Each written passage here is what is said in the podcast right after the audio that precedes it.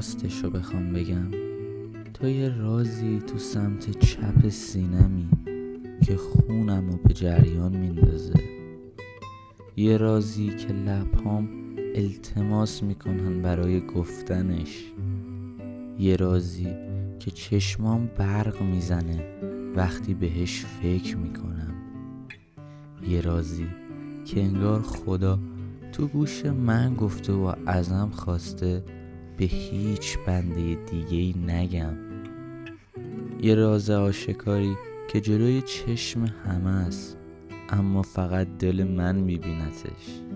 یه رازی که هر بار که میبینمت خنده چشمام، ذوق لبهام، دویدن قلبم اون رو جار میزنه و گوش آسمون خدا رو هم کر میکنه. موهای رودمانندت،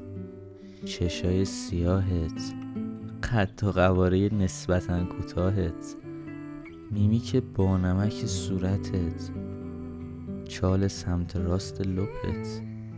همه قشنگی های تو برای من رازآلوده و دلم نمیخواد همه تو رو پیش آدما جار بزنم. به قوله بنده خدایی آدما چیزای قشنگ و خیلی زود خراب میکنن. تو راز پنهان منی که دلم میخواد خدایی که تو رو خلق کرده و نزدیکتر از رگ گردنت هست رو ببوسم. تو میون این همه چیزای آشکار دنیا، افسانه شخصی و راز پنهان منی.